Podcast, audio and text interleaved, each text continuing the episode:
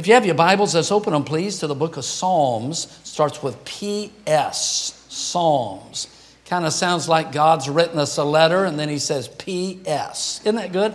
Psalms. We're going to look at chapter number one. Uh, on January 1st, I read Psalms 1, and I just couldn't get away from it. It is just so rich and so wealthy and so full and helpful. I just felt like we needed to uh, talk about this. Psalms chapter 1, and uh, I'll read out loud the first three verses.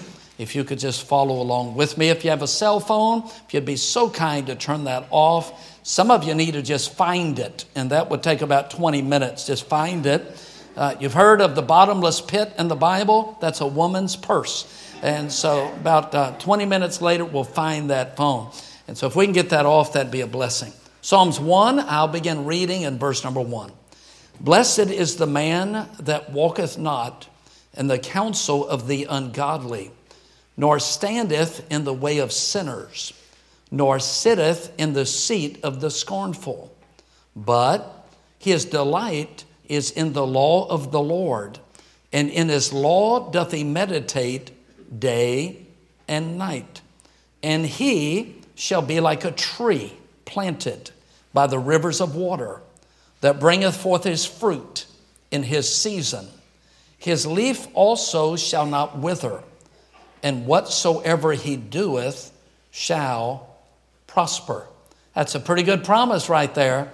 Whatsoever he doeth shall prosper. Same word as success. So the book of Psalms opens up with one special word, blessed. That's the first word of Jesus' Sermon on the Mount, blessed. The word, uh, we don't use that word much today. Sometimes you may see a family picture and under it, under it, it says blessed. We don't use the word a lot, but we would use its definition, which is happy. So Jesus is saying here in the book of Psalms, happy is the man, and then he gives the criteria. So he's trying to get our attention. He's saying, You're starting the new year. Would you like to be happy? I don't know how many people I've talked to, they said, All I want to be is just happy. I don't have to be rich. I don't have to own everything. I just want to have a happy life. So I could call this a psalm to help you go forward, our theme, or we could call it how to have a happy new year. So it opens with this one word. When you're blessed or happy, you smile more, you sing more, your home is more pleasant. You're a pleasant person to be around. We could call this how to get God's blessings upon your life. It's a very simple chapter. There's two commands, and then there's one promise. In other words, God says, if you do this and this, I'll do this. And that's how God is. God always keeps his promises, and it's his reward. So, we already prayed, so here's the message. We'll just get with it. We see in the first verse, it deals with people. That's where the blessing starts with. He says, Blessed is the man that walketh not in the counsel of the ungodly, nor standeth in the way of sinners, nor sitteth in the seat of the scornful. What he's saying here is your crowd. You have the wrong crowd, you're not going to have a happy life. You have the right crowd, you're going to have a happy life. And you'll see here, he says, it starts like this walketh in the counsel of the ungodly. The word counsel means someone telling you what to do. So we've got to decide who's going to tell us what to do. Uh, every one of us has somebody telling us what to do. You say, No, I'm going to join the Marines. Okay, good. And, and so, uh, no, I'm going to get married. Well, someone's going to tell you what. Uh, you never get to, you're going to listen to somebody. So it says you're walking, and then it says you're standing. And then it says you're sitting. You see the progress slowing down? First, you're walking, now you're just standing, now you're seated. Your crowd will help you go forward in your Christian life, or it'll stop you in your tracks. It's the crowd. It's the crowd. It's the people.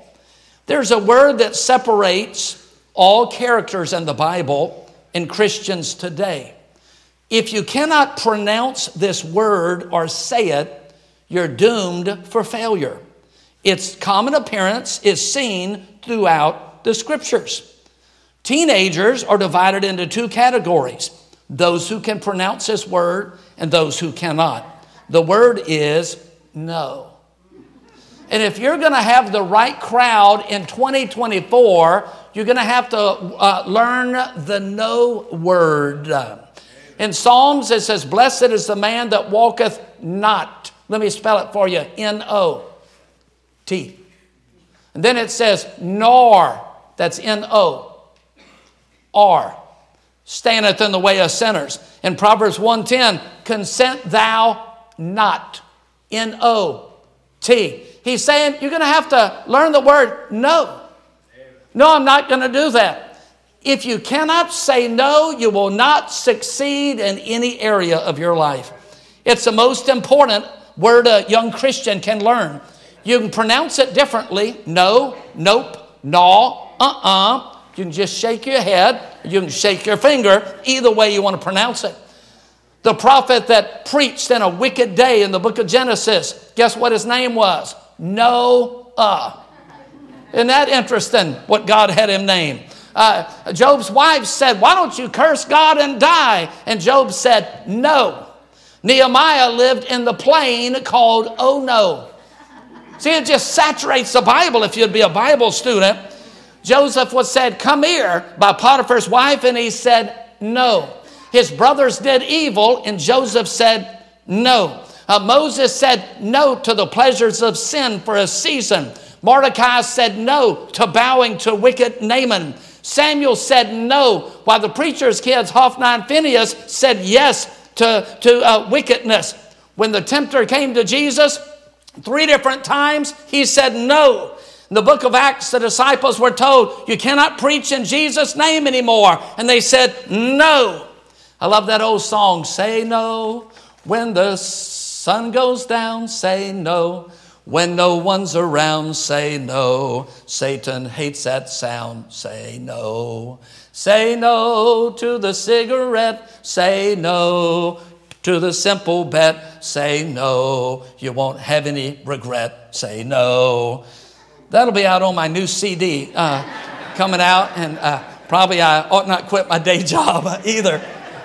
In Arabic, it's la. In Belarus, it's nai. Chinese, it's bu. In Czech, it's ne. In Spanish, it's no. In Tagalog, it's Hindi. In Dutch, it's me. In French, non. Georgian, it's ara. In German, it's nine. In Swahili, it's hapang. In Cebuano, it's dili. In Hebrew, it's lo. In Irish, it's ni. In Persian, it's na. In Romanian, it's nu. In English, it's no. You got to learn to say no. It's the crowd. Say no to idolatry, anything before God, and taking God's name in vain. Say no this year to cursing, dirty jokes, shady texts, pornography, dirty TV shows and videos, deceiving and lying to parents. Say no this year to smart aleck uh, attitude and backtalk and disobedience. Say no to adultery, fornication, immorality, and lust. Say no to immodest clothing and form fitting and low cut and revealing clothing. Say no to texting uh uh, uh, uh, uh, during church and sexting and lying about people and lying to God when we sing or at the altar or broken vows. Say no to drugs that are illegal. Say no to misuse of prescriptions. Say no to cigarettes. Say no to pot and anything else that hurts your body. Say no to internal sins of bitterness and envy and lust and jealousy and gossip and uh, a phone addiction. Say no to crude words and cheating in school and stealing and bullying and smashing and grabbing and laziness. Say no to the wrong crowd and the lottery and gambling. Say no to chat rooms with people you've never met and gangs and prejudice and pride and complaining. Say no to being on social media more than spending time with the Lord. Say no to not tithing and missing church and prayerlessness and no Bible and excuses. I want all the teenagers as loud as you can. Ready? One, two, three. Let's say no. One, two, three. No. Well, no wonder they're not doing very good. Want all the ladies. One, two, three. All the ladies. Ready? One, two, three. No. I knew it. Wow.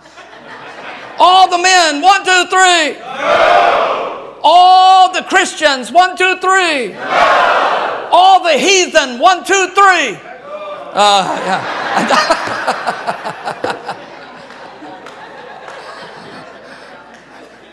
I was at a team conference years ago, and the host, Jerry Pertel, he was all caught up. We were back and forth bantering. I said, All the unsaved people. And he said, No. And it was him. Aaron couldn't say it to the people, and he made a golden calf. Ahab couldn't say it to Jezebel. Adam and Eve couldn't say it to the serpent. Achan couldn't say it to the gold. Nathan looked at David and said no. John the Baptist pointed to Herod and said no. Elijah looked at wicked King Ahab and said no.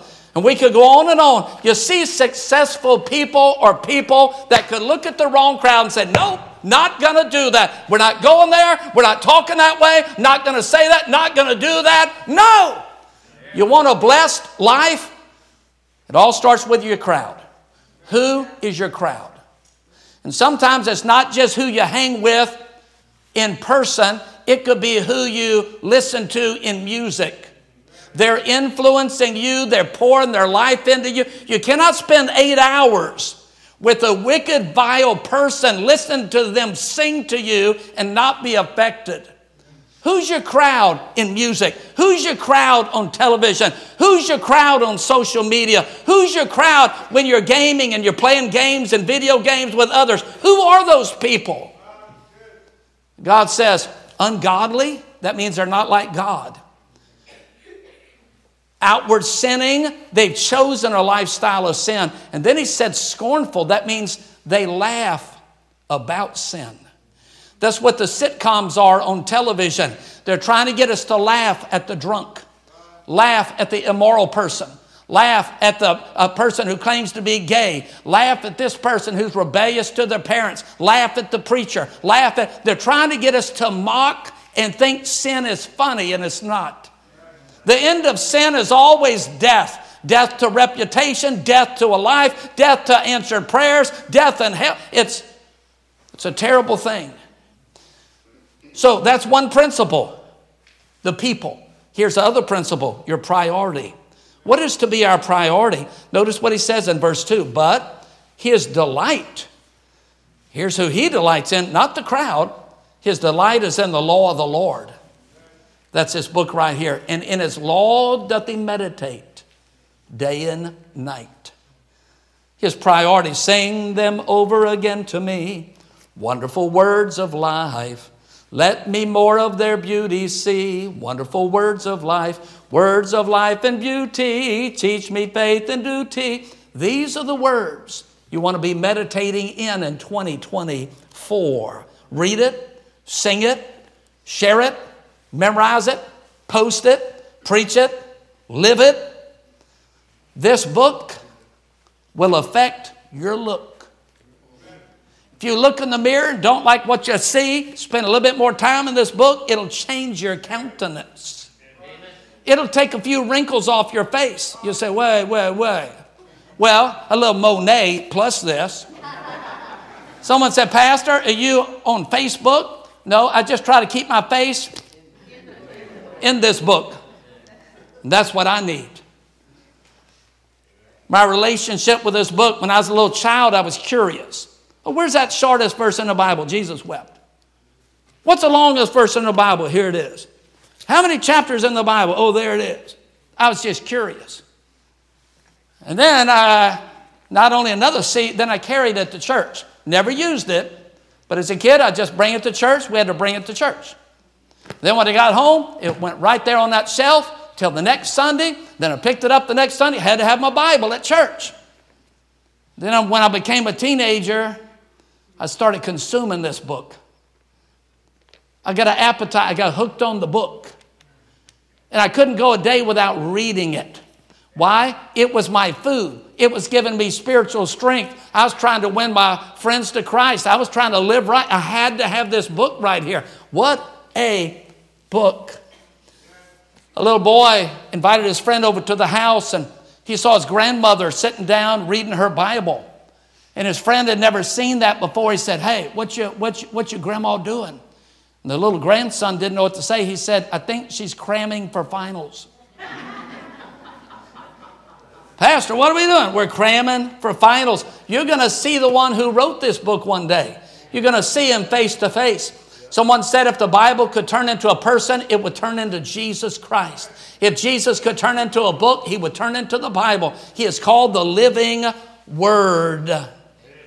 It's water, it's meat, it's milk, it's honey, it's fire for a cold heart, it's light to guide our path. It will keep us from sin, or sin will keep us from it. It'll give you joy, it'll give you strength, it'll give you wisdom, it'll give you comfort. It's this book right here. I am told that when a mongoose, and you see them all the time, I know you see them all over Napa, but I am told that when that little weasel looking mongoose gets bit by a cobra, there's certain leaves that the mongoose knows by, uh, not tradition, by, by nature to eat. And they're anti venom leaves. And he can eat those leaves and it'll keep him from dying and he'll go back and attack the cobra again. Well, I found out just living on planet Earth, we get bit pretty hard by sin and by the devil and by temptations and by hurt and disappointment. We get bit all the time. And if you're going to make it this year, you're going to have to start eating the leaves in this book right here. It's these leaves that have healing power that can remove that poison and give you strength and help you survive and get through the tough times of life and the valleys. It's these leaves right here. There's healing in these leaves. It's a love letter from God.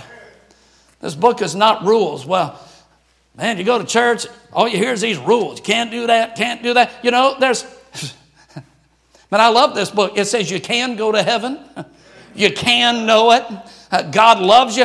Uh, it's a relationship with a person, it's not a book of rules. Jesus said, If you'll be ashamed of me and my words, I'll be ashamed of you. I remember going to high school, Estruma High, in the 10th grade. I shared this in the well ministry the other night. I told the Lord, I said, No longer will I be ashamed of you. We had 2,000 students in our public high school. I said, I'm carrying your book on top of my books to every class this year. If you want to be popular in your high school, do that. The first five minutes, the whole school will know who you are. Hey, who's that nut with the Bible? Who is that? Uh, I'm walking down the hall, I'm hearing Billy Graham is here. The Pope is Jesus. I mean, I'm just walking down the hall. I got this Bible in my hand, and it took all the courage I had to carry that. And I remember a football player came up and said, You sissy, you carrying a Bible to class? You sissy. I said, Really? I said, Here, you carry it to your next class. Okay, moving right along. Don't be ashamed of the book. If you bring it to the office, don't be ashamed. If you bring it to school, don't be ashamed. If you put it in your vehicle at work, don't be ashamed. This book is the greatest book that's ever been written. Job said, I love the Bible more than I love food. Must not have been a man. David said, I love the Bible more than sleep. Jeremiah said it was like a fire in my bones. King Josiah, the young king, Shaphan was cleaning out the temple. They hadn't found the Bible in years and they came across this book. And he said, We have found a book and King Josiah saw it. He said, I have found the book. It's not a book, it is the book, the book of books. It's a library in itself.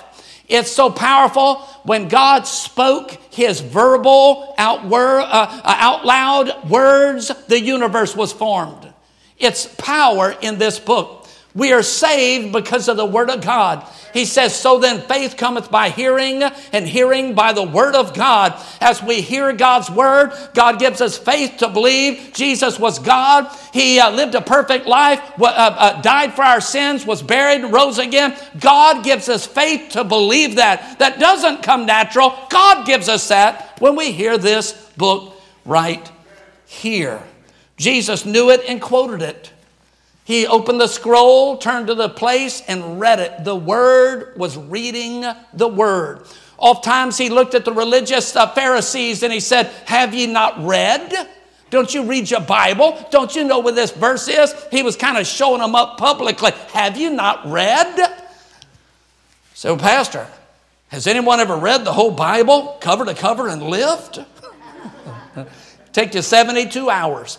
If you had three monster drinks, you could finish in three days non stop. It's a living book.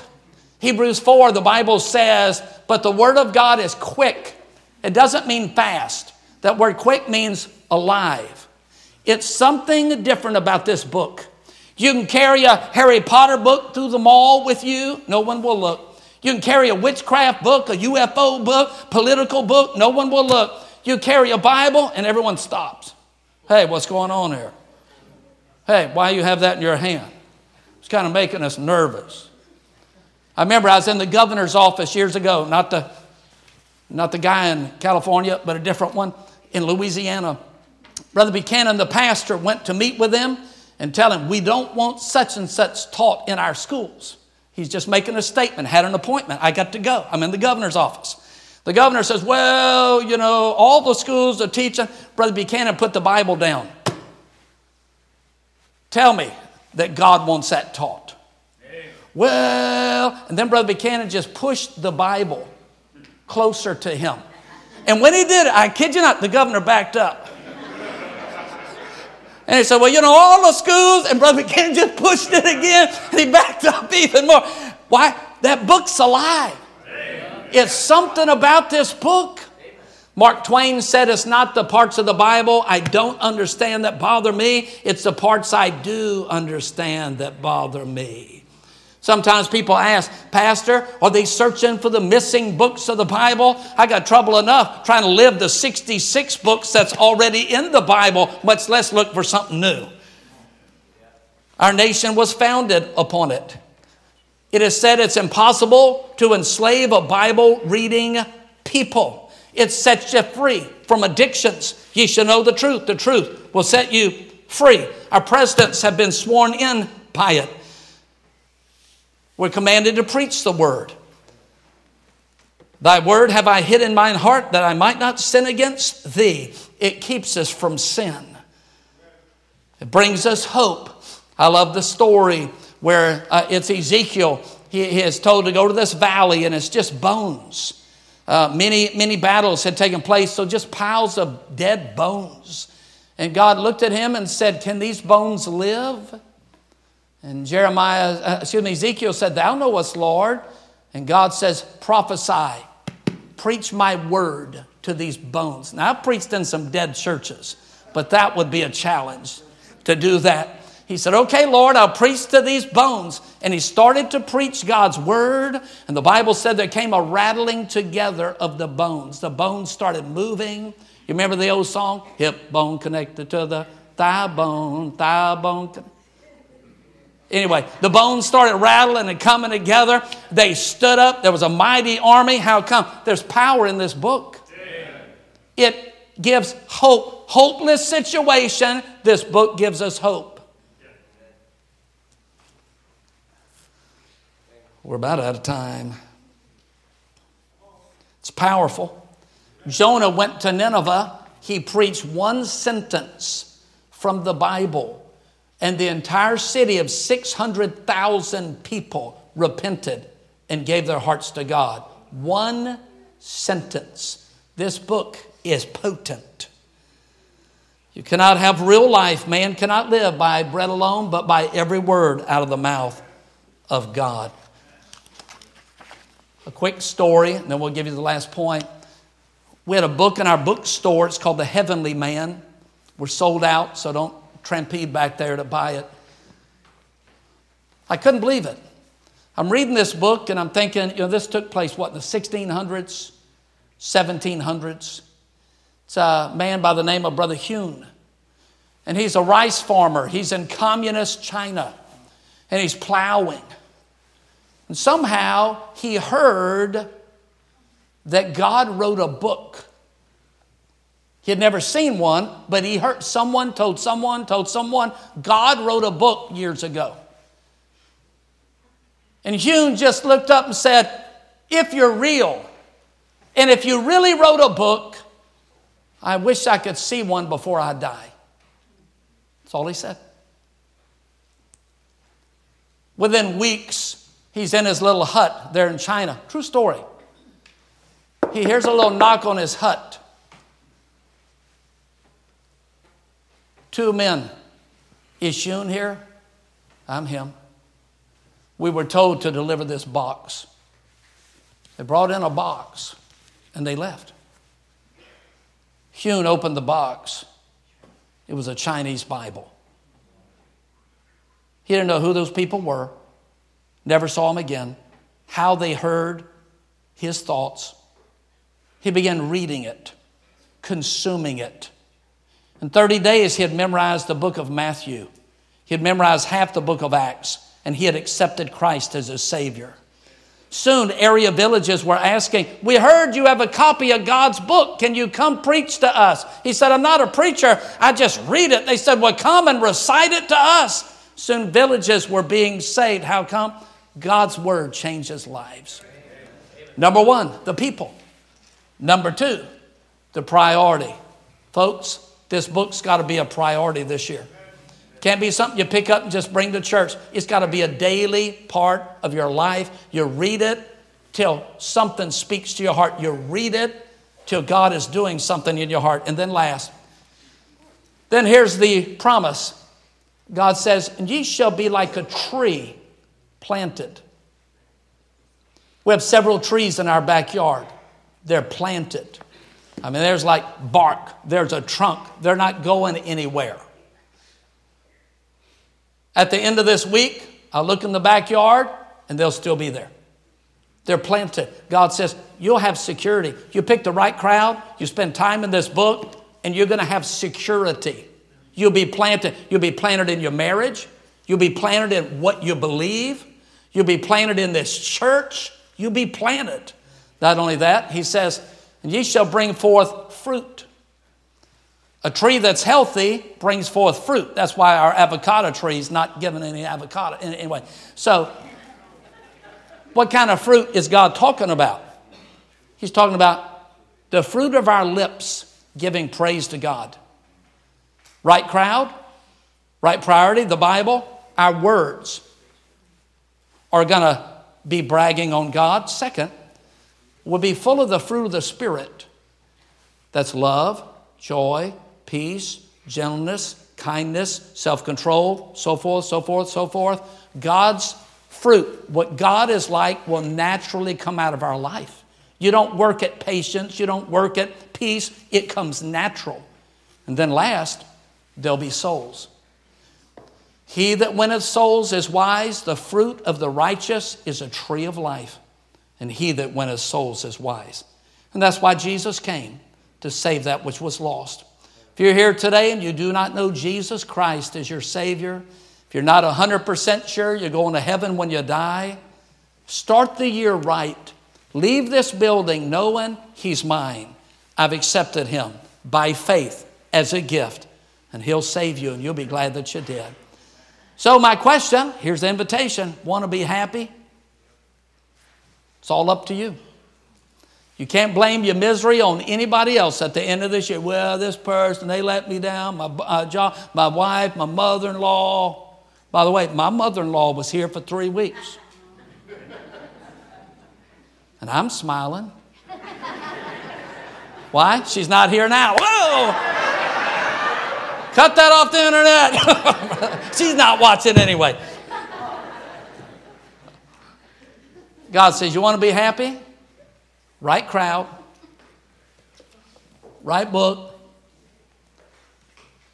Then he promises, I'm going to give you souls. I'm going to give you something positive. Then he says, And your leaf shall not wither. You'll be an evergreen. We have two types of plants on the church property. We got those that are not evergreen, they, they look dead right now. They're not very attractive, they look dead. Then we've got evergreens, they're always green leaves. You know what that is? That's joy. It's, it's that joy that attracts others, it's what others don't have. There it is. Put God to the test this year. He'll keep his promise. He sure will.